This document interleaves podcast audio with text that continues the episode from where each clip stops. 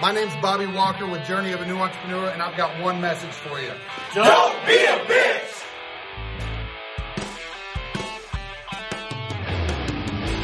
What is going on, everybody? It's Bobby Walker here with the Journey of a New Entrepreneur podcast coming to you from the NBZ studios right here in Orlando, Florida. I've got my boy Marvin with me today. We're going to learn all about this amazing uh, home service business that he's created and another business he bought just because his current business got so stinking big, he had to buy that one just to take care of the current one. So, pretty cool story, pretty cool dude. And uh, here's my favorite thing about this guy is he ain't all sunshine and rainbows. He gets in and and he's he's got the bad stories to share too. So this is going to be a good one. It's going to be an exciting one. But before we get there, I got to tell you about the show sponsor, Responsibid.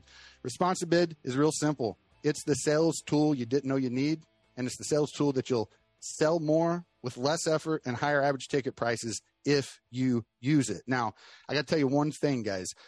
Responsibid is not the software that lets people get quotes on your website because it does that. And for some weird reason, that's like all people think this stinking thing is. That's just one of the many, many things it does. It helps you sell, whether it's online, it helps you sell in person when you're running the sales appointments. And it even helps you sell over the phone. It takes the work out of the quoting and it allows you to focus on the emotion and the connection with your customer, whether you're right there face to face on the phone with them or if they're doing it themselves on your website. So check them out. You can go to jnebid.com to get the best deal you can get for Responsibid. It's just for JNE listeners exclusively. JNEbid.com. Tell them Bobby sent you. We'll take great care of you. Marvin, thank you for joining the show, my friend. Uh, we're thank you for having me. Yeah, you bet, man. We're kind of uh, newer acquaintances. You know, you uh, joined my mastermind group uh, when I was MIA there for a little bit, and and uh, last time I showed up, we got to rub elbows, and I was like, I think I like this guy. He's he's uh, he doesn't talk a lot, but he makes a whole lot happen, and I'm like, I need a little more of him in my life. So, uh, all right, how you doing, my friend? Uh, how, how's how I'm doing wonderful over there in, in North Texas? Yeah, so I'm I'm actually considered East Texas. Um, okay, okay. I, am in a little little bitty town called Tyler, Texas, and mm-hmm. um, town of about 150,000 people and uh, we're making things happen over here. We're we're shaking things up and making it making it happen. Well, listen, so, yeah, things are say, good. I'll say this to everyone. You know, any any people from Texas that come on my show, they're all going to get the same thing. Boomer sooner, baby right. I live in Florida now, but I'm I was born and raised in Oklahoma. And when you're from Oklahoma, the Oklahoma Sooners are your professional football team. So at least there if you, you like the, the Dallas Cowboys, a lot of a lot of Cowboy fans in Oklahoma, but I wasn't one of those. So uh, but but yeah, man, um, Marvin, I, I, was super. Uh, well, I'm going to be honest with you. I'm just going to talk vanity for a second. All right. All right. Let me tell you what caught my attention. Now, I'm not going to share a number here. Okay. But one thing you said the first time, you know, first day I'd interacted with you, we were a bunch of business owners. We're in our, uh, you know, BBB mastermind group, and we were talking about these uh, ERC credits. You know, um, that that I, I mine pro, mine's not even processed yet, but and people were saying, yeah, I got mine, and I got like, you know, one guy's like, I got like 14k back, you know, and another guy was like, I got like 60k back, and then Marvin was like, well, that's cute, guys, but I got and I don't even want to say what it is because I don't know if Marvin wants to know. But it was a lot. And I was like, if he's getting that much back, that means he's paid a lot in these taxes. He's got a crap ton of employees. And I you had my attention. I'm like, okay, if this is happening on a tax credit, you know, or something like this, this is a guy that's doing some things right because you don't get there without breaking some eggs and you don't get there without making some omelets. So, um, so you had my attention.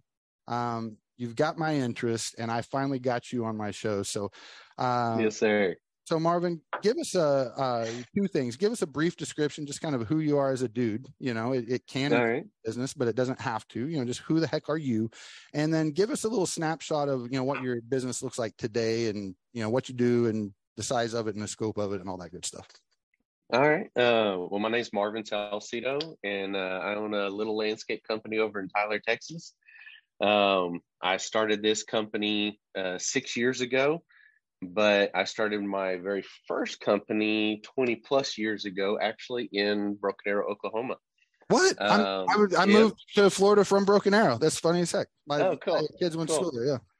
Yeah. Yeah. So uh, lived in Tulsa or Broken Arrow for a couple of years and uh, sold that business off and moved to Tyler, and I've lived here ever since. So, well, what was um, the BA? Just out of curiosity. I, I went to uh, Bible college up there. Oh, Rhema. Uh, I went to uh, Rhema. Yeah. Okay. I I mean, everyone knows who Rhema is if you're from Tulsa or, or Broken Arrow. Yes, sir. All right. That's very cool. Yeah. Yep. That, so, small world. I had no idea. It is. It is. I always went to their Christmas light thing. You know, they did the I forget what they call it, but they just like do it Pretty up amazing everywhere. Christmas yeah. lights. Mm-hmm, mm-hmm. A lot of lights. Yeah. So you you left the promised land in Oklahoma. You went down to Texas. Don't you know into yep. um, the Valley of Death. You know what, what's, what's going on? What, what what brought us to Texas? So I've got family here in Tyler, um, and so I knowing when I moved off, I went to college. I knew I wanted to come back here. Um, and June of 03, me and my my young bride of a year uh, moved down here, and we started our life over. And uh, I did what I knew how to do, and I went out and I started knocking doors and mowing yards.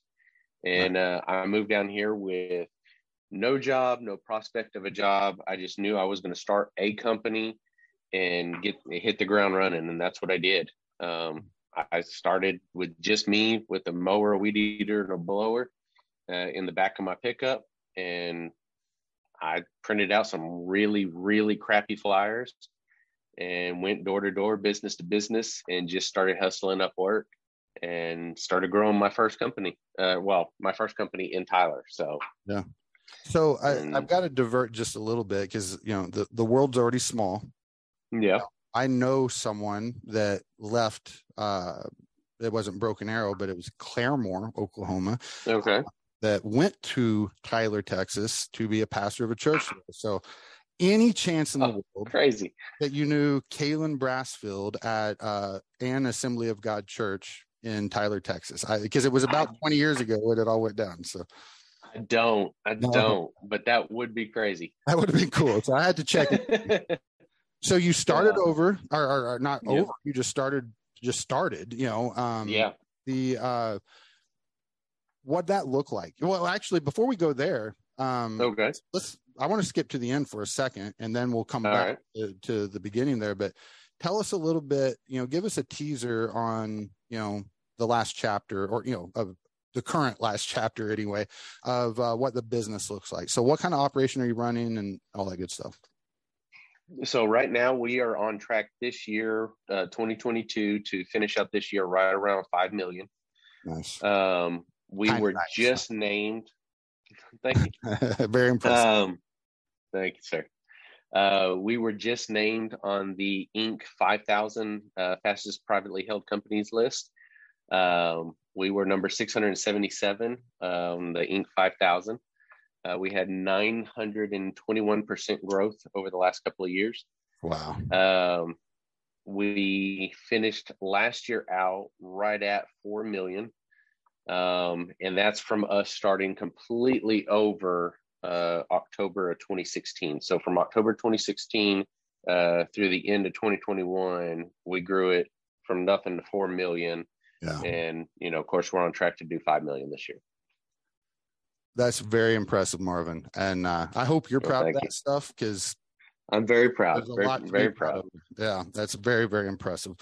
So, guys, here's why I wanted him to share that early on because I wanted you to know you need to listen to this son of a gun. All right. We need to listen to Marvin. So, now, Marvin, let's go back. Um, All right. I, I, love the humble beginnings. Um, I love. Uh, I've just got a soft spot when I hear people talk about starting a business. You know, doing flyers and door knocking because that's how we did it. Talk about that experience. So let, let's go. You know, when you moved to Tyler, did you say you were you knew you were going to start a business, or did you move to Tyler and then you're like, well, I might as well start a start a thing while I'm here? No, so I had I had gotten the entrepreneur entrepreneur bug uh, when I was up in Tulsa, and mm-hmm. I had sold off my business. I knew I liked working for myself, and uh, so that's what I did. When I moved to Tyler in June of 2003, um, I immediately hit the ground running, printed up some flyers, and started knocking doors and just getting my name out there, just getting to know anybody. And and like I tell people, I took anything that paid and a lot of things that didn't, just to get my name out there. And yeah. um, you know, I learned everything you're not supposed to do in business. Uh, I learned it the hard way. All right, well, let's hear it. I'm and, taking uh, notes. Just start with the first one. All yeah. things not to. Oh do. man, I I, I, should write a book because I've, I've pretty much done it all. Um, you know, I, I can truly say I went to the school of hard knocks and, uh, yeah, it was, I paid dearly for it. I mean, we've, I've spent a lot of money making mistakes. Mm-hmm. Uh, and you know, here are, here I am 20 years later, I'm an overnight success. So yeah, right. Uh, but but yeah, so I just I went out there and I hustled and I knocked doors and I started picking up one yard and two yards and four and mm-hmm. 6 mm-hmm. and just and kept going until I was so busy working by myself, I literally couldn't do any more work. Uh, just physically did not have the capacity in a week. And then I hired a helper. And then of course that that lanced the wound and relieved the pressure. And then I stacked on more work.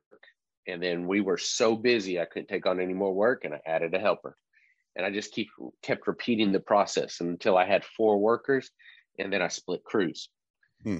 And you know, I'd, I'd, stack on the work for those four, uh, those two crews until they were so stupid busy they were about to quit on me, and then I'd add a third crew, and I just kept repeating that same exact process over and over and over, and that's how we grew.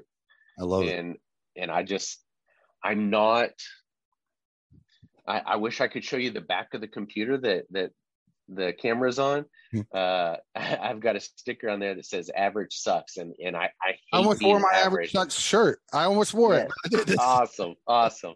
So I, I hate being average. I hate just being status quo, and I push. And if you talk to anybody who's around me and anybody that works for me, I push and I push hard and uh but i get results mm-hmm. you know i i don't like sitting around and twiddling my thumbs I've been there. I remember my very first year of business way back in Broken Arrow, and I starved all winter long. Uh, you know, like we worked up until October, and then business died. Hmm. And I didn't know what to do. I didn't know Christmas lights was a thing. I didn't know how to how to you know. I mowed yards. That's all I did. Nobody wants me to mow their yard in the middle of the winter, so I sat at the house and twiddled my thumbs until February or end of February, first of March, when the grass started growing again. And so for what, five months, I didn't do nothing. And if it wasn't for my wife and her, you know, $7 an hour job that she had, we literally would have starved all winter. Yeah. And, uh, you know, thank God for good wives, huh? Yeah, absolutely. I got a good and so I, you know, I wanted to make sure I never went through that again. And so I, I set up year round contracts for me so I got paid 12 months out of the year uh, for for for those uh, mowing properties, and then I also started supplementing my winter income with Christmas lighting, hmm. and uh, you know, and I just and I hustled and I got my name out there, and I literally grew a hundred percent year after year after year. Uh, you know, when I started over here in Tyler, I didn't, you know, I went from nothing to what did I do my first year? I think I did 30 grand my first year. And then I did, uh, I think I did a, hundred grand the second year, 300 the third year. Uh, I think I was in the 600,000 the next year. And I just went like that year after year after year. And, uh, and we pushed our name out into the market.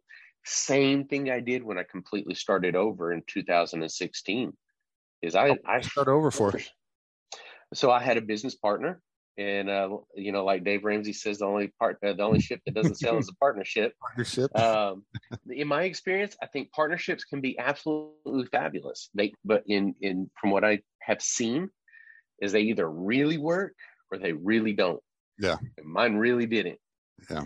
And uh, you know, we tried to make it work, did everything I could, and I just I couldn't do it anymore. Um, you know, that kind of fast forward from 2003, I built my business up. I merged with another guy. Uh, we grew the company. We grew really fast. I went from a million to two million to three million in consecutive years. Wow. And um, and then we lost like 1.3 million dollars worth of work in a three month period. We got outbid by some national companies. It happens. wasn't anything major that we had done. We just got outbid. I can't compete with their kind of numbers. And uh, you know, my little regional company, uh, you know, the the big BrightViews and Ferrandino and Sons, and you know, they squashed us, and that's what they did. Hmm. It, you know, that's neither here nor there, but it caused us to tighten our belt as a company, and um, you know, we had to lay off staff, and we just it was a whole whole debacle, and uh, then that kind of leads us to 2016, where 2016 was the absolute worst year of my life. And you know, coming into 2016, I was extremely depressed. Uh, I owned a job I hated. I was a seven. I was a majority shareholder in our company. I owned 70 percent of the company. Mm-hmm. Um, so I owned a job I hated. I hated my life. Um, I got up every day and I went to work, but I was virtually a zombie.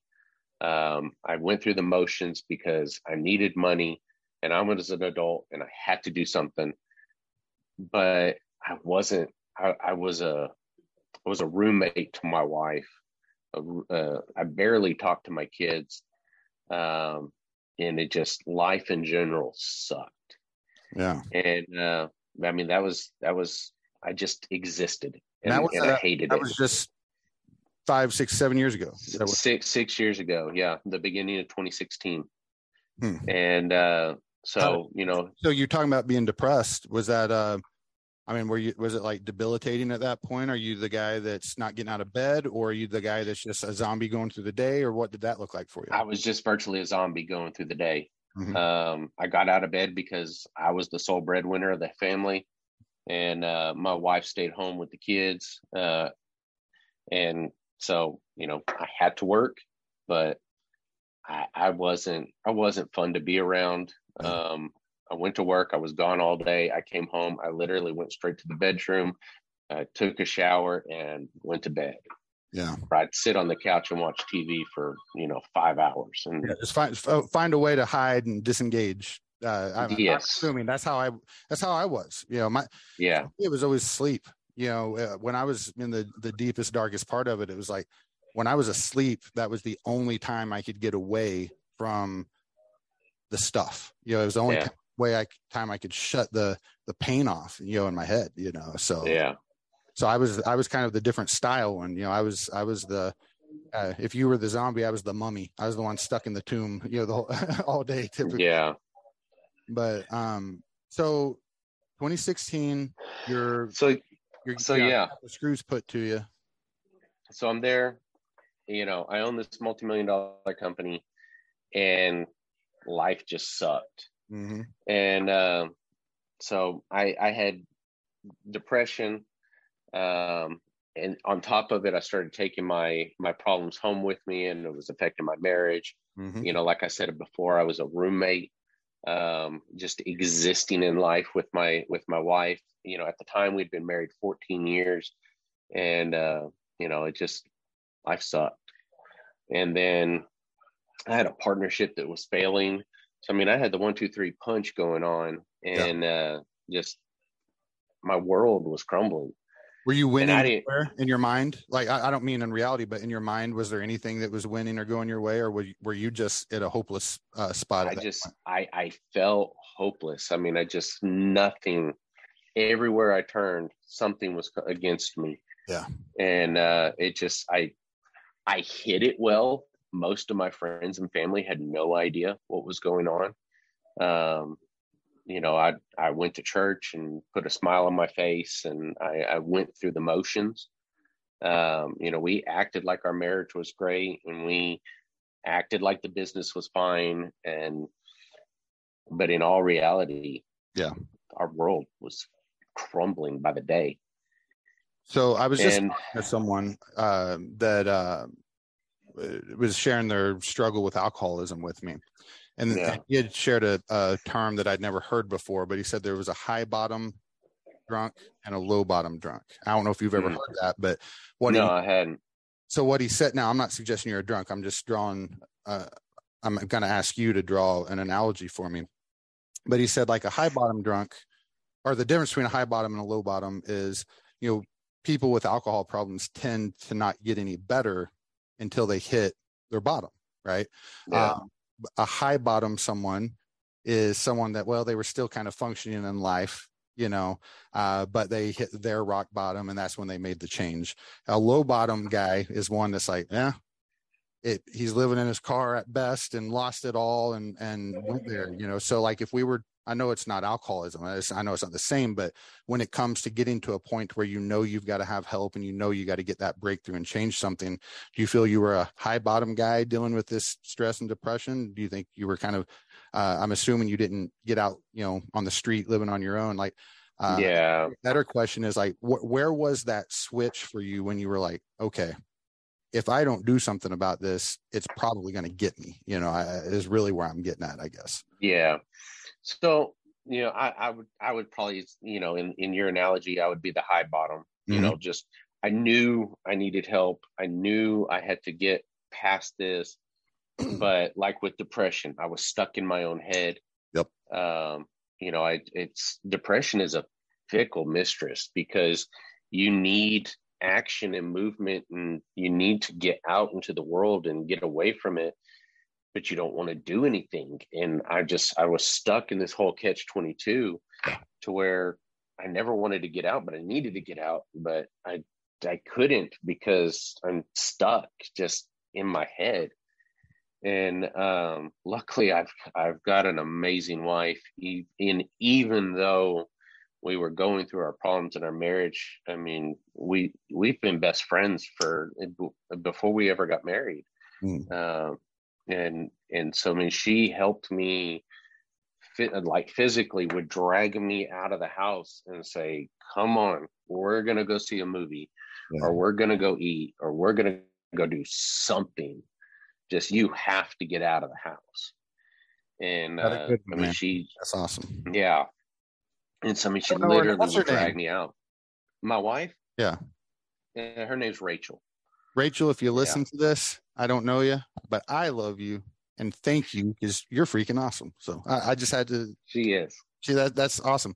Uh, my, my again, my wife's just like it, and uh, she Ah, love that. I love Rachel. So keep going. You're gonna get me crying here. So that's okay. I'm okay with that. I, listen, you know what, Marvin? I just want to. I'll tell you, man.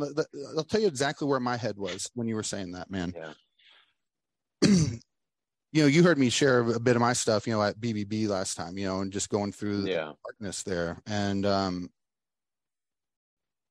you know, I think I'm a pretty strong. You know, I've been a pretty strong person throughout my life. But you know what? Depression is not a respecter of persons. It doesn't no. care how tough you are. It doesn't care how mentally strong you are. It doesn't care about anything. And yeah, um, I, I guess I'm just sharing love uh, of wives here, but you know, uh, maybe this is good for someone to hear that maybe they're not struggling with this stuff or never have, but maybe they love someone that is. But um, you know, with your wife just saying, Hey, we're just going to get out. And you probably, it probably wasn't warm and fuzzy for you at all. Like if you were like me, it'd be fine. I'll walk around the pond with you, but I'm coming back one trip because, you know, yeah. whatever, right? But I remember with my wife, you know, she was uh, Melissa. For those that don't know her, she um, I've got a saying, you know, in our business that it's the little things that make the big impacts, you know, or the the little things that separate you from your competition. Yeah. And this sounds like a little thing, but it was just like and it would have been a little thing if it wasn't for who this woman is. But I remember one night, you know, well, there were many nights, but one night I'm laying on my bed. It's about two in the morning. I'm staring at the ceiling. I um I'm just so, you know, strung out and hopeless and scared and stressed and i'm you know i'm ruminating on all the terrible things going on in my life. I literally i've got tears just running down the side of my head you know not not my face because i'm laying on my back. And i was literally like I, I don't know if i was to have a nervous breakdown or what but i mean it was a tough tough moment. I remember waking my wife up who is not all that great at being woken up to be honest with you. And i just said honey will you just put your arm around me you know and like you know, we cuddle and stuff, but like not when we sleep. You know, we we like our space. Yeah. And she rolled over. She put her arm, you know, over my chest. I think she might have kissed me on the cheek, and she fell asleep. You know, within a minute or two, probably, but just laid there. And I just remember that making the whole damn difference for me. You know, in that night. You know, just laying yeah. there and just, um, you know, having my woman that supported me, you know, taking me out for the walk, you know, like you said. And uh, I don't know. That was that's just one of those memories that'll. Uh, it was like a dark, painful moment, but it was also had this like like silver lining of angelic light, you know, that was her, you know, um, there to be a part of it. So I guess yeah. Saying Marvin, we we've got two amazing women. It sounds like so. that we do. That yeah. we do. So back to you. I'm sorry. No, no, you're good. So I'm, uh, you know, I'm I'm starting to get at work over the depression, starting to get through that, and then the next thing I needed to work on was my marriage. Mm-hmm. And I remember when, so both my wife and I, we come from broken homes, and for us, when we got married, we we told each other that divorce is not an option like we we sat down and we had this conversation that divorce is not an option murder maybe but never divorce like yeah. divorce was not an option and and so during this time we were talking about divorce hmm. and i mean i i couldn't even believe it like i remember sitting down and telling her like what's the point like we're we're roommates. That's it. Like I go to work, I pay the bills, and that's it. Like that's this is no way for us to exist. And I remember when everything finally came to a head and we got in this huge fight and I didn't talk to her for two weeks. Wow. And you know, I I I've always been I I'm a very apologetic person, and I'm I'm you know I don't mind being the one to say I'm sorry. Mm-hmm. And you know there there's times when I'm stubborn and I refuse to, but you know for the most part I, I try to be a very apologetic person, and and I remember that I was not going to break. I was not going to say I'm sorry first, and uh, I remember talking through my kids to tell her stuff at the dinner table and you know tell your mom this and tell your mom that and Damn, um i mean it was just it was it wasn't a good yeah, situation it was, I mean, it was toxic. And after two weeks you take your time she walks. I'm sorry i just want to say you take your time and if mm-hmm. you want to edit anything we can edit it or whatever. Bro you're good though. We're good. I, I don't mind. She walks up to me and she sits down and she looks me in my eyes and she says, I miss you. Oh, wow. Hmm. And I said, I miss you too. And we both broke and we sat down and we talked and we talked and we talked and we and we just we worked through the last two weeks and six months worth of just crap and just the emotions and the the hurt and the pain and we just we talked through it and we were able to to to work on healing our marriage.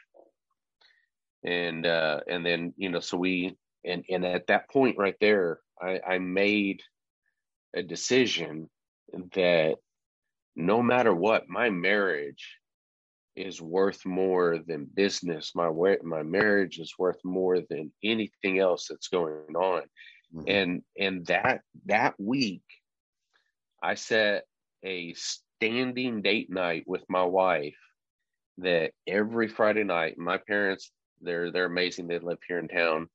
They take our kids every Friday, and my wife and I go on a date. Whether it's we stay at home, we just order in and sit down and watch a movie or we go we love to watch movies or we'll go yeah. see a movie or we'll go out to eat or go hang out with friends or whatever we have a standing date night every friday i have even flown back from uh, work trips early so i can make date night and because working on us to me was more important than anything else because if I have an amazing business, but I lose my marriage over it, what the crap am I doing? Yeah. What is it worth it? No, it's not. And so I wanted to make sure that I had somebody to be able to share my life with. And she's my best friend, and I want to share those wins with her. And so I wanted to make sure to work on us.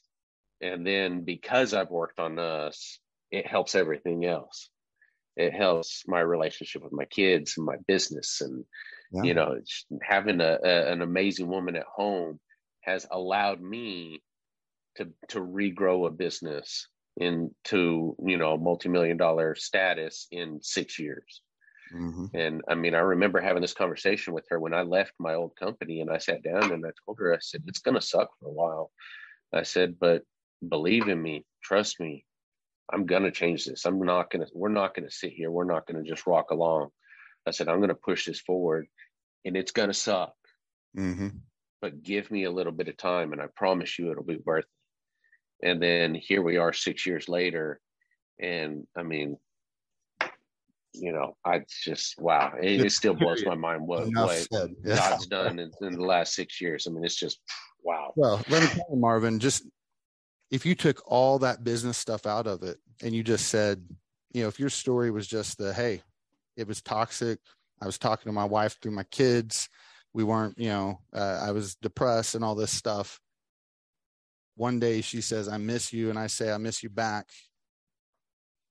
And then and then you just say and six years later we're still here. Like yeah. that's a damn good you take the business that alone is worth it. That's a damn good story man. And uh, yeah we actually we celebrated 20 years of marriage I don't know if you can see it man. I just got goosebumps that's awesome. camera but man how that's many awesome. years you say? 20 years. 20 years this year all right man. when when thank you uh, it was uh, May uh, 18th. 18th. All right. My my 25th is coming up November 1st. So, uh, that, yeah. So, uh, how old are you? If you don't don't mind me uh, asking. I'll be 40. I'll be 40 this year. Okay. So we, we got married about. I got married. Uh, I graduated high school in May, and I was married in November. So that's wow. Uh, you were we were you were not far off from a cycle. Yeah. Like doesn't sound like it. So I actually I graduated from Rhema on a Friday, and I got married that Saturday. That's crazy. That's crazy. Yeah. Marriages are awesome, folks, especially they, they are. young people. Don't listen. Don't believe everything you see out there. Uh, yeah. it's, it's just like business. You know, employees don't suck. Just the wrong employees suck. And if your employees suck, it's probably your fault anyway. So marriage doesn't suck. Just bad marriages suck. You can make this stuff. Yeah. Work, so, oh uh, yeah. I love it. But my year got crazier. Oh, uh, that not, that's not even. That wasn't even, not okay. even over. Let's keep going. No. Crap. So we're we're about halfway through 2016 here. Okay. Mm-hmm. Um, the last day of August 2016, I went to my business partner. So I worked on my depression. I worked on my marriage. Now I needed to work on my business. Mm-hmm. Go to my business partner, and uh, last day August 2016, and I tell him, I said, look, I own a job I hate. This this whole thing just sucks, just in general. Like just it all sucks. Mm-hmm. You know, the business is not pr- progressing forward. Uh, we actually had an independent um, auditor come in and audit our business, and he told us, he said, "You make great profit margins. You just don't have enough work." He said, "You don't have enough work to support two owners." Hmm. And um, and I had actually been looking and thinking and trying to process some way, just looking for an escape, trying to figure out some way that I could get out, whatever it was, whether I went and flipped burgers at McDonald's or, um, you know, I was a janitor for what, six years. I'd, I'd go back to being a janitor. I didn't care anymore. I just, I needed to get away from the toxic environment of work because I had already started, you know, healing my marriage and I didn't need it to start all over again and you know start taking my problems home. And so meet with my business partner and um, you know I just tell him said, look, we we've got to do something. And I had already spoken to my banker and I had uh, worked out a deal where he was going to loan me some money and I was going to write my partner a check to walk away. Hmm. And, um, you know, I was going to buy his shares out and, and just say, go be all you can be. Mm-hmm. well, he told me, uh, you know, we're sitting down, we're talking, and he tells me, he's like, this is my partner talking. He's like, man, I'm so glad you said something. I've been thinking about this for a long time. Um, he said, why don't we do this? And this is what he proposed. He said, why don't you um, take all the business that's left from whenever we partnered up, you know, that you brought into the partnership, and we'll throw a couple more on there just to, to kind of even out uh, enough work for one crew. And then, um, you know, I want the lion's share. I want everything else. I want, I want the the trucks, the, the all the equipment. I want the uh, the land, hmm. um, all the contracts. He says, I want it all. And I was going to take one. Uh, all right, I'm here. Test, test, there test. we go. Excellent. Okay. All right. So, um, that'll work. That'll be no problem. We'll cut that out. So just start okay. back over from when you were like you were leaving. You took this, and there you go. Yeah. Okay. So he's like, "Man, I'm so glad you you said something. I've been thinking about this for a long time." Um, he said, "Why don't you know you take uh, the the the small uh, you know properties, the amount of properties that are left over from when we partnered up. We'll throw a couple more in there just to kind of round everything off, and that'll give you enough work for one crew." And you can take enough equipment for one crew and then you walk away. Hmm. And he said, I want everything else. I want the the land, the equipment, the employees. Um, he said, I want it all. Hmm. And uh, and this this was the kicker for me. And he he said, I'll even take all the debt. And I said, Okay. I said, I will do that on one condition. Uh, I said, if the bank releases me from all liability, I'll walk away. I said, I'll sign everything over to you and I'll walk away. Hmm. And uh, so we went, we sat down with the bank, talked with the bank about it. The bank said that they would release me from all liability. And, uh, and within 30 days, I exited the company. Wow. Now, there's one more caveat to all of this. okay. oh, my my year gets crazier. So that night that I talked to him, okay, mm-hmm. last day, August 2016, my wife goes into labor with our third baby. She's in labor for 28 hours and she almost dies during delivery. Wow. Oh my God. Yeah. Yeah. Like it, mm. I, I had to go through, okay, I'm kind of getting ahead of myself. She's in labor for 28 hours. We're going to have that. we were going to have the baby at home and, um, you know, we working with the midwife. Everything's seemingly good other than she wouldn't dilate. Hmm. Baby's heartbeat was strong. She was in active labor, but she would not dilate. And uh, after 28 hours, the midwife said, I don't know what's wrong. Something's not right. Everything appears to be right. Wow. You all need to go to a hospital. So I live uh, eight minutes from the hospital. I think I made it in about two minutes, three minutes at, you know, three o'clock in the, two o'clock in the morning. I'm flying down the road, running every red light. Um, I swing into the emergency room and jump out. They rush rush my wife in, and literally within ten minutes they're cutting her open. Wow! And um, the doctor told me later he uh, he said had you had you come in twenty minutes later, you would have lost them both. And what we didn't know, and this is this is the crazy part, is my wife's uterus had split open. So she was literally bleeding out internally. And my daughter's arm fell out of the hole and plugged the hole. Wow. Wow. Yeah. And wow. I just lost the. That, yeah, uh, I saw your audio or okay. the video go out. That's okay, though. We can, we can keep okay. Going, so, so hmm. lost. Um, yeah. So daughter's uh, my daughter's arm fell out of the hole, plugged plugged the hole, and then over the course of the next week, my wife spent uh, had four major surgeries. She spent two and a half days in ICU. She almost died on the operating table multiple times.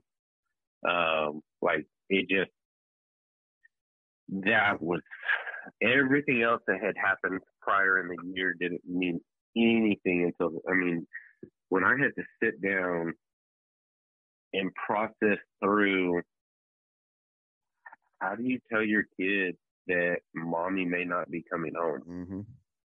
And I'm I'm having that internal conversation with myself that I I don't know. I don't know if my wife is going to make it. I don't know if if she's if she's going to wake up.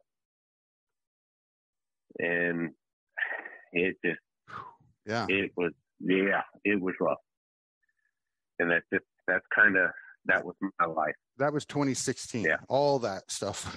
all that was 2016. 2016. All all of 2016. Uh, because I could anyway hear, you in the background. Where was I? Um, well, uh, we're at the end of 2016, and I think you were just kind of recapping. You know, you uh, yeah had went through it. Uh, you know, I'm glad we know the wife is good. I know, you know, and all that. But yeah, so so close. My wife ended up making a full recovery. Baby, baby was just fine. Nothing was wrong with her. Um, we were going to name my daughter uh, Meredith, uh, but in light of everything that happened, uh, we ended up naming her Mireia, uh, which is French for miracle. Love that. And uh, she's she's our little our, our little miracle baby. She loves to tell people how she saved mommy's life. Uh, and how old is she? Well, that was 2016, she, so she's about five, six years old, I guess. Yeah. She will be six on Saturday. Ah, well, happy birthday to the miracle. So that's that's yeah, that's, uh, that's wonderful. So, um, damn, yeah. Marvin, you've been through more in a year than a lot of people have been in a lifetime. Um, the uh, you know, I, I want to get back to the business stuff, but before we do, I mean, I mean, I don't want to leave this. I'm just saying, eventually, I want to get there, but I want to stay here for a minute. Um, do you have like I've had a pretty privileged life, just keeping it real. You know, I yeah. I've had my, you know, most of us have lost family members, so I've lost family members, you know, and I, you know, I lost a parent when I was a young kid, but stuff happens, you know, and kids are, you know, you, you you're strong and you get through that. But you know, I've had a pretty, pretty good life, you know. I, you know, I can't really complain about you know too many hard things, and I know for me, just the depression portion you know, and I didn't experience this other stuff, you know, and now my depression, you know, and, and my reaction to that definitely put the business in a tough spot and all that. But, um, I have like new perspectives today that I didn't have before going through it. And specifically some of the things that are different for me. One, I've got, I've just got more empathy than I had before. You know, it's like, yeah. um, it's kind of like if you haven't hurt much, you probably can't empathize much, you know, but I've hurt more, so I can empathize more. Um, and another thing for me is just like my perspective. Things that I used to be like, oh, that, you know, so and so thought this or said this. And, it, you know, it might just, I might let it have a lot of free rent in my head for a period of time. But I'm like, man, I've got some perspective, and that's just so insignificant compared to the important stuff. Have yeah. you had a similar experience going through something like that? That like, are you able to see how you react to or respond to things differently than you did because of those experiences, or or or no? Or so, I mean, it, it definitely, I, I, I can definitely, well, like you said, empathize uh, with others. Mm-hmm. Um, I had somebody ask me a long time ago. Um, you know, if you could change your past, would you? Mm. And and at first I said, yeah, absolutely. And then I got to thinking about it. If I changed my past, that means I wouldn't be who I am today. Yeah. And I like me. And I like who I am. Yeah. And even though I've gone through some crazy crap, yeah, I like who I am today. Mm-hmm. And I wouldn't be me if I hadn't gone through all the crap. Yeah. So would I change it? No. Because now it gives me a whole new perspective on life. And I'm now able to help people in ways that I was never able to help them before. You know, if I had never been through the depression, I would just be like, well, fuck it up. I mean, just, that's how I was. Keep going. That's who I was. I, I'm I'm ashamed of myself prior because if you don't know, you don't know. You know. Yeah, you, you don't know what you don't know. Yeah. And I didn't realize, and it snuck up on me. Like mm-hmm. I, I never would have thought. I mean, I've always been a relatively happy person, and I'm easy to get along with. And I mean, I, I just, I'm an easygoing person. I'm not a pushover, but I'm an easygoing yeah. person. And I would have never thought that I would have been the one to be depressed. And just one day I woke up and I was just like, I'm depressed. Like, this sucks. Yeah. And even now, today, even though here we are six years later, I still have to watch myself. Like, I still feel it trying to creep up on me sometimes. And I, I'll go home and I'll tell my wife, like, I, I need a minute today. Like, please bear with me. Mm-hmm. I'm going through some stuff. Like, I, I can feel it. And I'll have to go and I take a minute, gather myself, and and just okay, uh, you're not going to go down that road again. You've been down that road. Nobody likes it. Yeah. We're not doing that again. Did you and get so, any I mean, help with I, therapy when you were going through all that? Did you go, get into therapy or anything? No, I, I never did any formal therapy no. or or anything like that. And I'm, I know it can be extremely helpful. It, it was uh, it was the game changer. You know, therapy was the thing for me. Um, and it, and it might have helped yeah. me get out of it faster. I don't know. Maybe I prolonged it because I was stubborn, but. Mm-hmm well, maybe you did, but let's let's count the victory that you're out of it, and and yeah. maybe and probably you would have had you. But I, I just want to say this, you know, while we're at this point in the show, um, there's no question that, uh, and it's not going to be someone. There's no question that there's some people, but one, you know, right now, one of those people is listening to my voice say these exact words, and that person has been dealing with this stuff.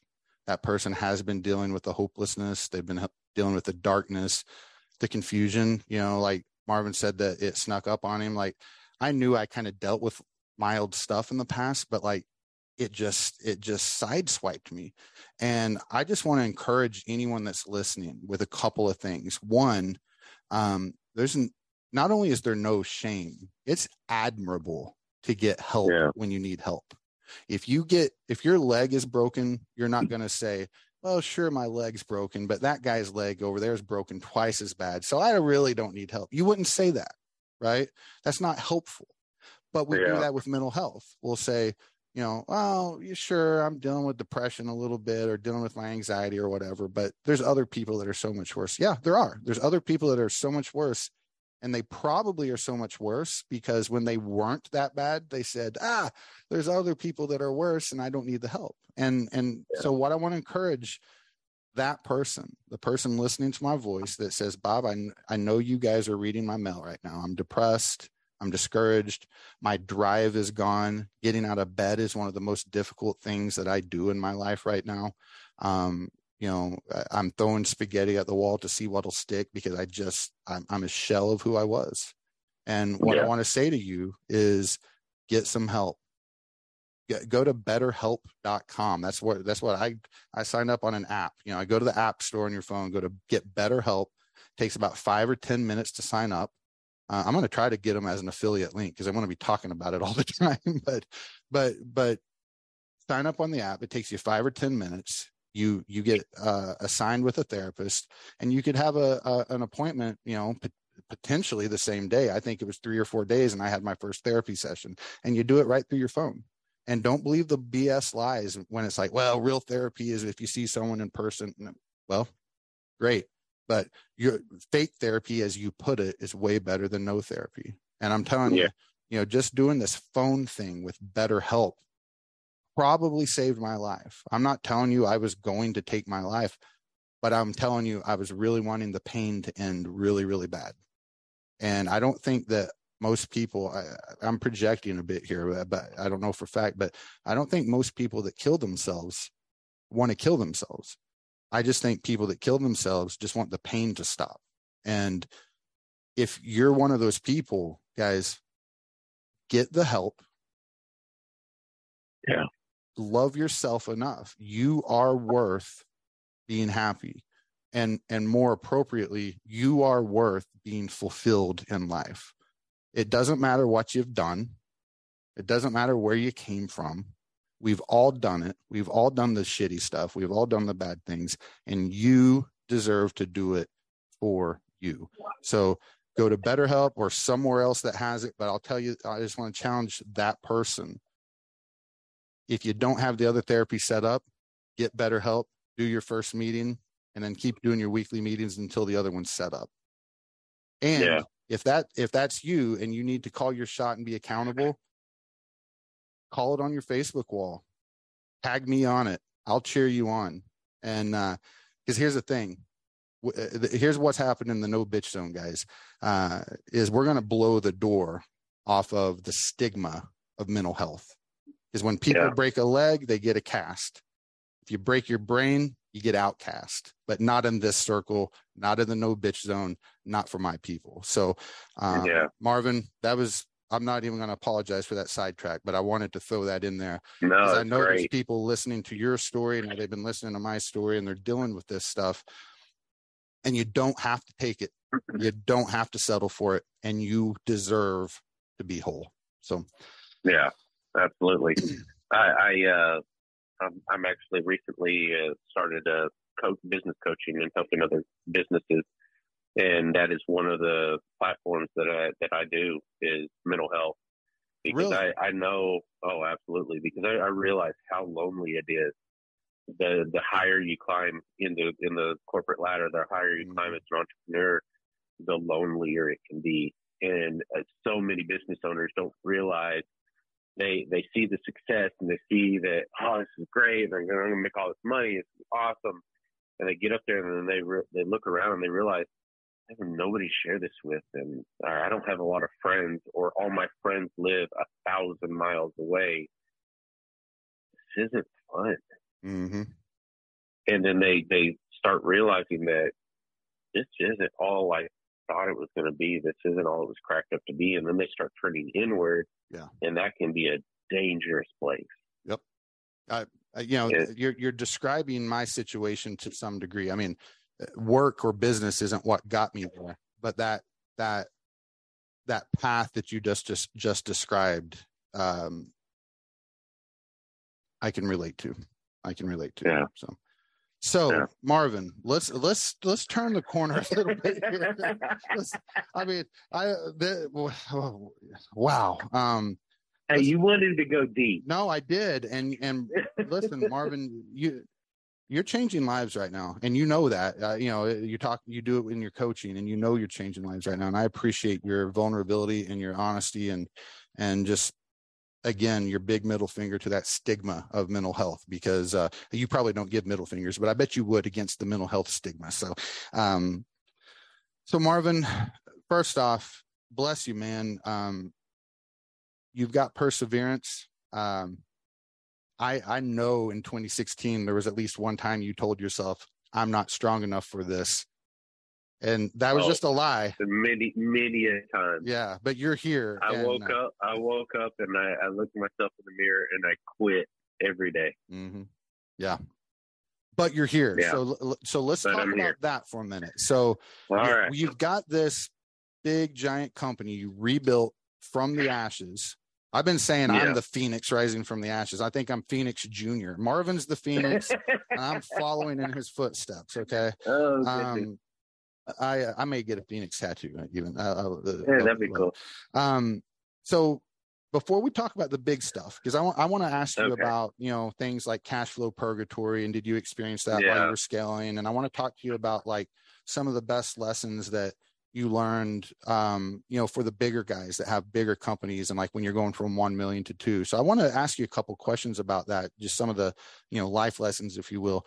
But let's talk for a second about those early days. So you've started a business okay. multiple times you know you've done the grassroots yeah. things you know at least twice maybe three times i don't know maybe more. Um, what were some what do you feel and, and i want to say philosophically here so i don't want to say get this flyer design and pass it out to this many houses this many times or whatever. But from like what you're made up of you know the characteristics that make you up what what do you think were some of those key characteristics or key principles and values that you lived by that drove you to your early success that helped you when you were small you know you didn't know your elbow from your a-hole and all that stuff but you still got there?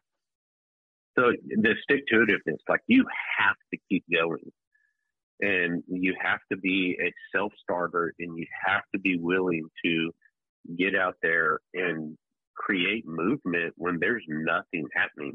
Mm. You know, when I started over six years ago, yeah, I had a little bitty book of business that I brought with me, but it wasn't much. I mean, it was enough to give two guys employment and that's it. Mm-hmm. And so, I mean, I had to make stuff happen.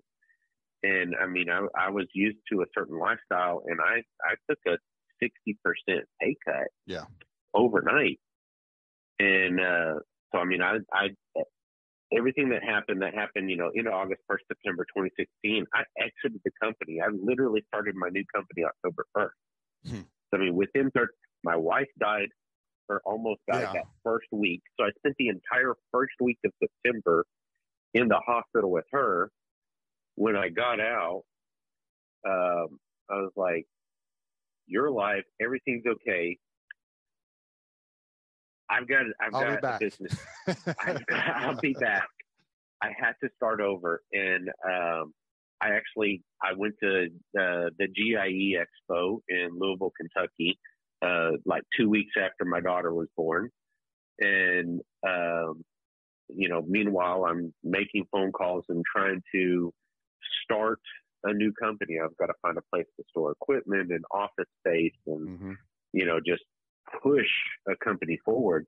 And one of my things that I wanted to do is I wanted to become a household name in my city. And that was one of my goals. And but I was a nobody starting over again. Mm-hmm. And so, I mean, I had to force my way into the market. And so that's what I did. I literally, I forced my way into the market. And I, what do you mean I, by that? I, What's that mean to force I, your way into it? I upset the market. I, I, uh, well, first, one of the first things I did is I, I painted, I painted my truck. Mm-hmm. Uh, I went out and, and the, and the whole reason I had a white, uh, I went and bought it a Isuzu NPR and it was white like every other Isuzu out there, every other work truck out there. And I passed my guys on the on the road one day, and they called me and they said, "Hey, you didn't wave at us." And I was like, "I didn't see you." you didn't. And I had literally just didn't recognize my own truck. So I went straight to the paint store, and I said, "Let me see your paint book." And I started flipping through it, and the first color that jumped out at me, uh, Salcedo green. I said, "That's the color I want right there." And uh, I started painting on my trucks this color. Love it because it was loud and it popped and it just it grabs your attention. For anybody just listening and, to the uh, audio only, it's it's basically a lime lime green would be a good way to describe it. Maybe, yeah. Lime green, mm-hmm. yes, and it is bright and loud, and uh, it stands out. In, I mean, you can see it literally coming from a mile away. Like it is loud, and uh, and then you know we we started we blanketed neighborhoods with flyers, thousands of flyers and we'd do it, and then we'd you know we'd wait a couple of weeks and we'd do it again. And then we did uh, Facebook ads and Facebook videos. I did tons and tons and tons of Facebook videos. And just how to's, you know, for those who wanted to do it themselves, I was giving informational videos and I was setting myself up as a leader in our market uh, that I know what we're doing. Mm-hmm. And I, so I forced my way into the market. I upset it and matter of fact, I had a lot of companies mad at me because of how fast we grew, how much we made our presence known. Uh, because, you know, statistically, it takes seven points of contact before uh, a lead or a potential lead mm-hmm. reaches out to you. 7 mm-hmm. points of contact. That means maybe a flyer, a knock on the door, a truck, a Facebook lead, uh, you know, a Facebook ad, uh, they see my truck again, and then they see us mow the yard. There's seven points of contact. Yep. And then finally, they're like, okay, you know, I, I guess I'll give them a shot. Or, you know, I wanted to make sure that I was the first company that they thought of when their yard guy pissed them off or their yard guy stopped showing up because it happens every year. and I wanted to be that company. who who did they think of? Oh man, I just got a flyer, or oh, I just saw an ad. Whatever. I wanted to be that name, and so I mean, when I say I forced my name into the market, I literally forced just, my name. Just a massive assault. Just massive guerrilla marketing, mm-hmm. getting my name out there. Just I made my presence known, and, and you were successful, so just, it was clearly easy. There was no yeah. challenges, I'm assuming. Uh, it, it, it wasn't easy, but it was successful. Yeah. I mean, it, it took a lot of hard work and a lot of miles. I mean, I myself knocking door to door, knock literally knocking doors, telling people about a yard service, or passing out flyers, or creating videos. And I mean, it just it was a lot of time and a lot of effort. So I mean, I, I mm. pushed our name into the market. So in sixty so, seconds, if, okay. if one of my listeners is saying, uh, Marvin, I I'm gonna do what you just said. I I'm going to to do that. I'm gonna force myself into my market. You know, uh, doesn't matter what their business is. You know, they're they're they're gonna do this thing, and they're they're genuinely yeah. committed. They really mean it. Give them the you know you met them you met them in the elevator. They recognized you from the show, and you got about sixty seconds to say, "All right, man, here's my advice for you." You know here's you know you're going to force your way into this. Here's what you want to keep in mind or here's where you want to go. So i've always said that people don't know to call you if people don't know to call you okay? How are you going to grow your business if nobody's ever heard of you? Mm-hmm. you're not doing advertising. You have to advertise. So advertise. I don't care if it's crappy advertising advertise. Mm-hmm. get your name out there and then start knocking doors has been proven to be extremely successful. It's feet. Mm-hmm. So if you have no budget, no uh, budget for marketing, go knock doors. You can knock doors, and you know the most about your business, so you are your best salesman. Get out there and tell people about why they should use you to pressure wash, or why they should use you to clean their windows, or mow their yard, or pressure wash their asphalt. You are the best person to sell your business. So get out there and hustle and go door to door to door so if you don't have any work, your new job is getting more work. Hmm. You know, my job now is to make sure I have a steady flow of work to my company. So get out there and hustle and go door to door and then uh, make up some flyers. I don't care if they're crappy flyers. Make up some flyers and pass them out door to door to door in the same exact neighborhoods. And then wait a month and then pass them out again. Mm-hmm. Wait a month and pass them out again they're finally going to get tired of seeing your flyers on their door. And you know what? They're going to call you. They may be calling you, tell you, please stop, giving me flyers. but you know what? They've reached out and you've made an impression yeah. on them. They are going to remember who you are.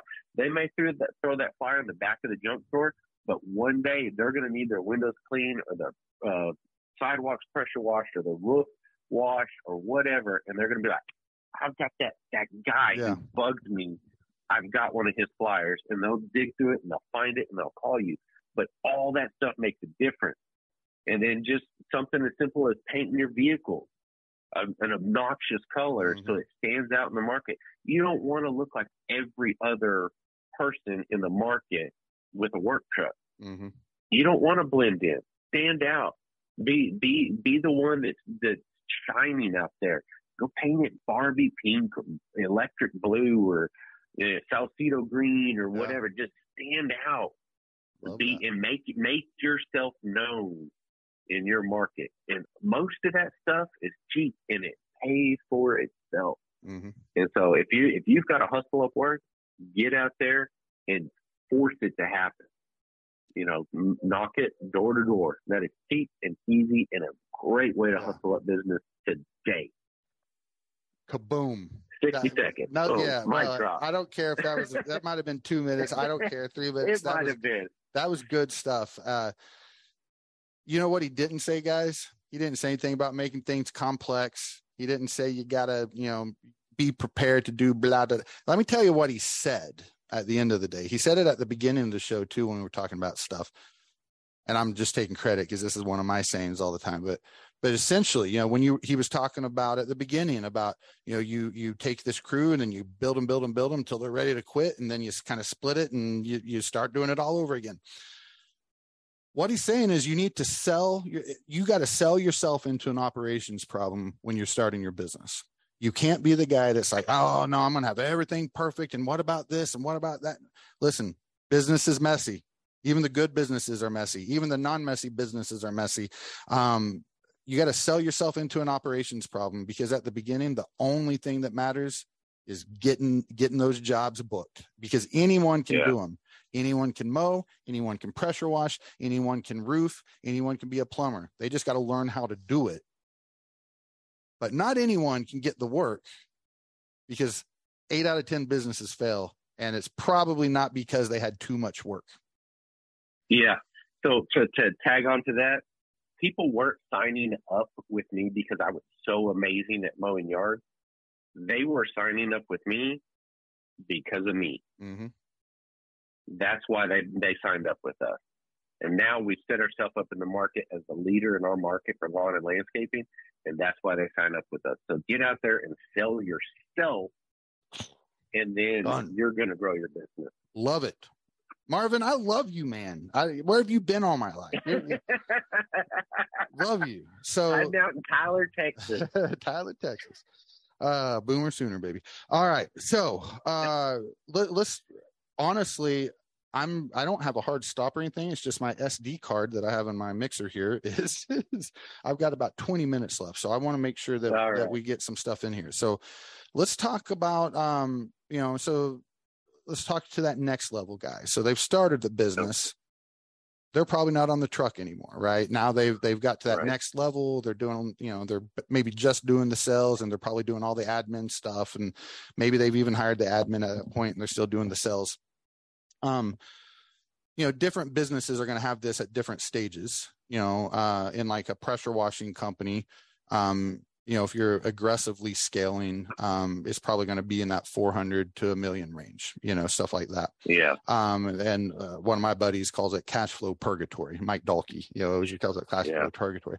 Um, did you have that experience? And if you did, uh, you know, what what were some of the um, lessons you learned you know to helping you you know push through that faster? Or was there a way to prevent it from being purgatory and you were like hey i cut this and this and i actually had plenty of cash flow while i was scaling or or you know so i didn't your have, experience there?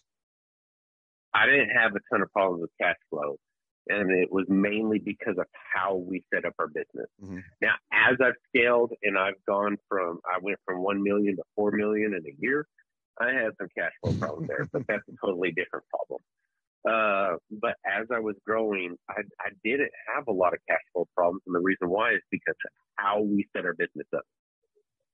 Every Monday, I would charge, and I, I would require people to put a credit card on file or prepay for services, one or the other. I didn't care. Uh, but 99% of the people put a credit card on file. Mm-hmm. And so every Monday, I would charge for the previous week's services, everything on Monday. And so I'd, I'd, sit, I'd sit down, send out invoices. I'd wait a couple of hours so in case anybody had wanted to dispute it, and then I'd tap their card. And so by Tuesday morning, I was flush with cash every single week. That covered payroll, covered bills, covered everything we needed to do every single week. And so, I mean, our cash was flowing every single week anytime we ever had a problem because somebody screwed up, forgot to run credit cards. Mm. Um, other than that, we didn't we didn't have a big problem there. Nice. Now, where a lot of companies go into, uh, you know, where they do run into that cash flow purgatory is they extend credit to their clients. So they wait all month long and then they bill at the end of the month and then they give them another 30 days. So mm-hmm. they've gone 60 days without getting paid for the work.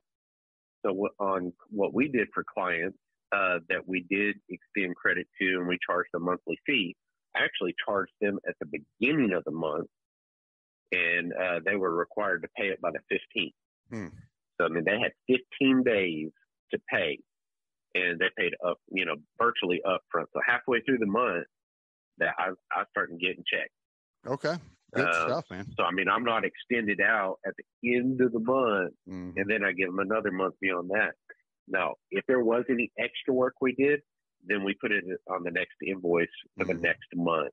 I was never way behind in trying to collect checks. Uh, I think uh, a yeah, lot of us that that'll mess you up in a hurry. Well, one thing you you know, a simple thing, and for some reason, you know, it was scary to me back when I first thought about it, and a lot of people, you know, tend to get there, but you can just require, you know, now you do like recurring services, you know, like pressure washing uh, residentially. I don't have like agreements set up for recurring, but you can just require people to have a card on file before you go do the work. You know, you got to have a card on file before you start the, you know, process the job. And and that takes care of a lot of AR issues. And uh, yeah. people don't want to do that because they're afraid people are going to say no, but they don't tell you no because it's just like yeah, you know, when everybody you call a company, to put their credit card yeah, on file. When you call a business and they require a card to do something, you give it to them. The only reason you don't think people want to do it for you is because you have a confidence issue because I had a confidence issue, but but they don't know that. So if you act yeah. like the the master, they're going to treat you like that, you know. Um, yeah. Okay. So let's, even today, as a as a big company, we require people to put a credit card on mm-hmm. file. Yep. That's just that's how we do this. Now, I think most big companies do. I think uh, I think that's a big company thing to do, and us little companies need to do the big company thing so we can become the big company. so I want there to get go. with you.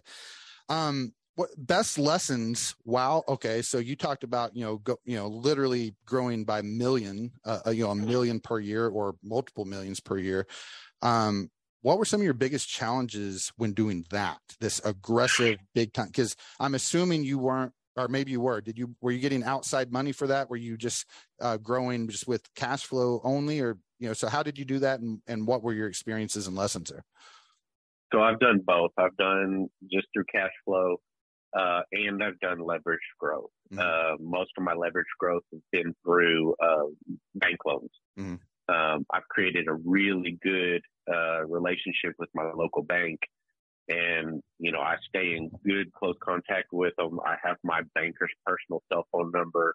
Um, I actually uh, work for two different banks, and I've I know the bank presidents personally. We do both of their personal properties.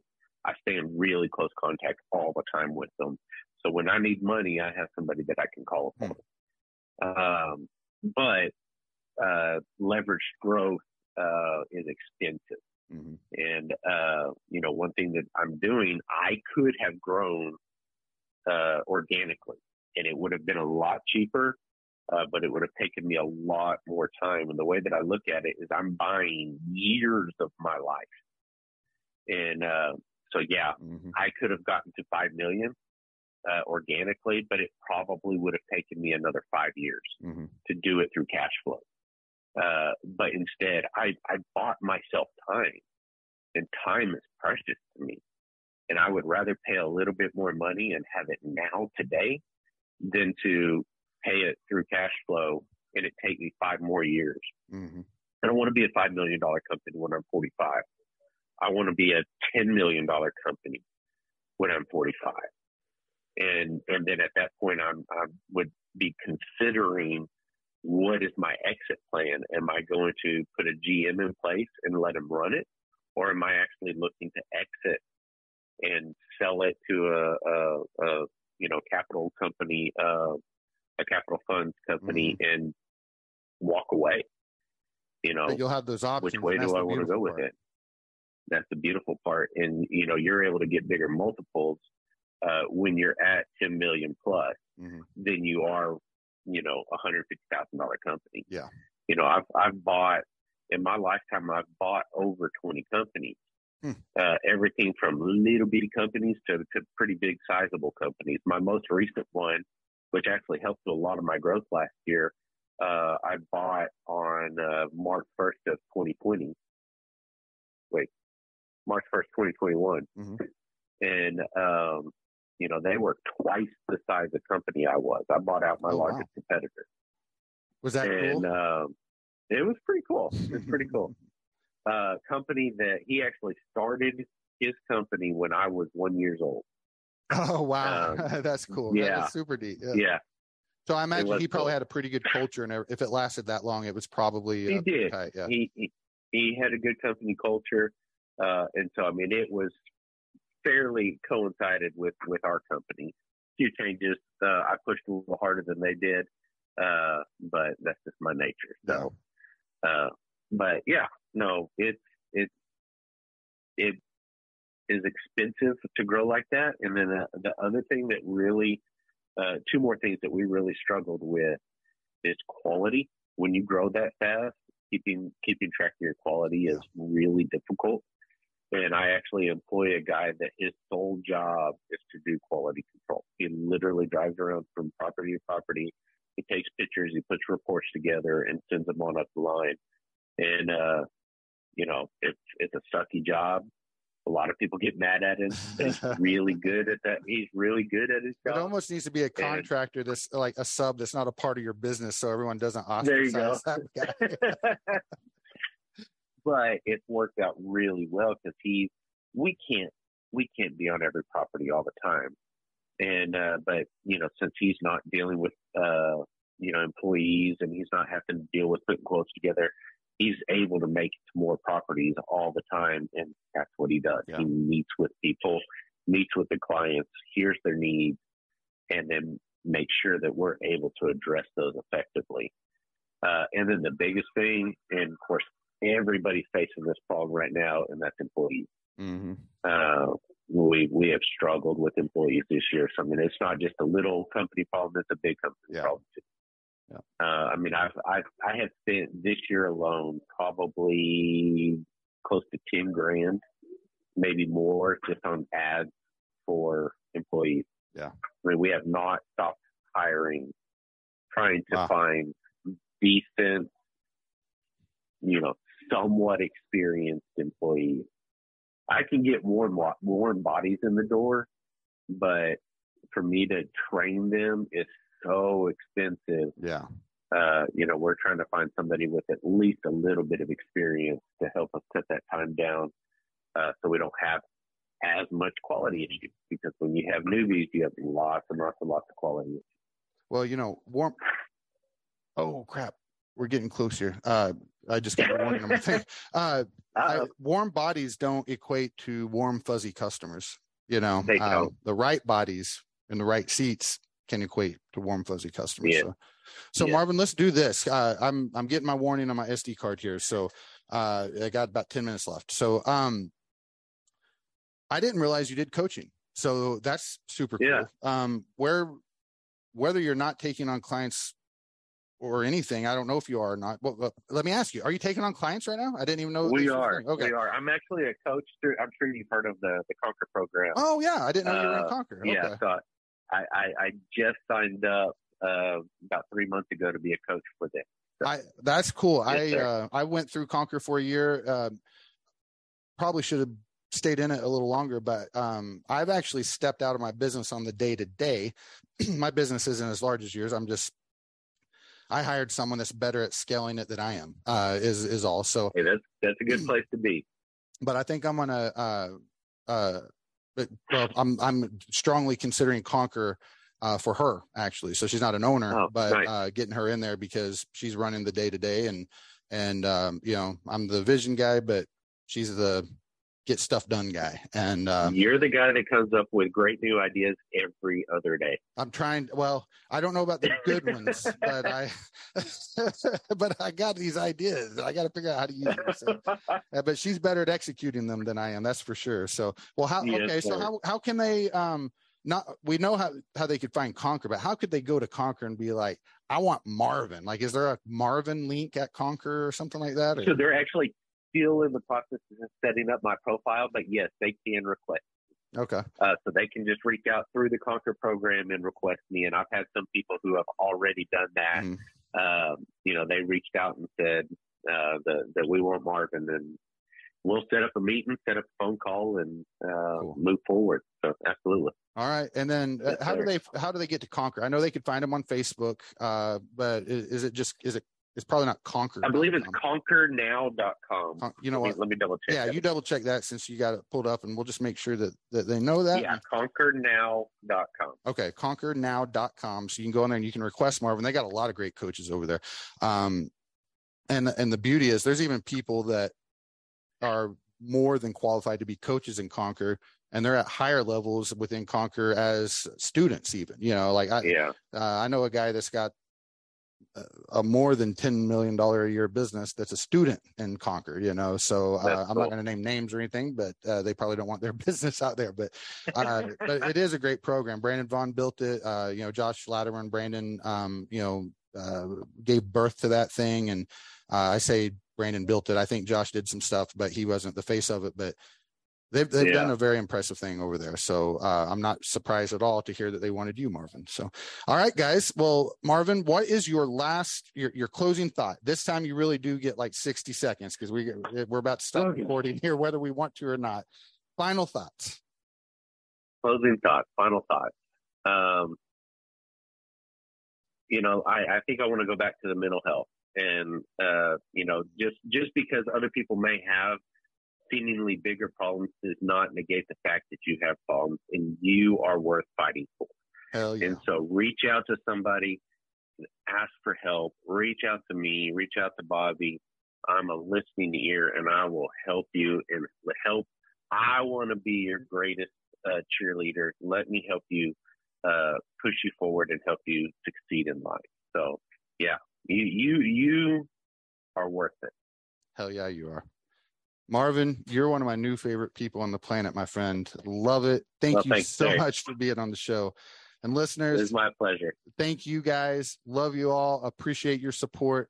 Um, if this show uh, helps you at all, if you get value from this thing, you know, do what you want other people to do for your business and do me a solid. Uh, I actually don't have a place to leave a review for it, I don't guess, but share it go out there and tag the show, tag it on Facebook, tag it on Instagram, wherever the heck you would tag it, and uh, share it with someone. And remember, guys, if you're not doing the things that you want to be doing in life, you better have a damn good reason for it. But if you're not pursuing those things, there's no good reason for it. Peace out.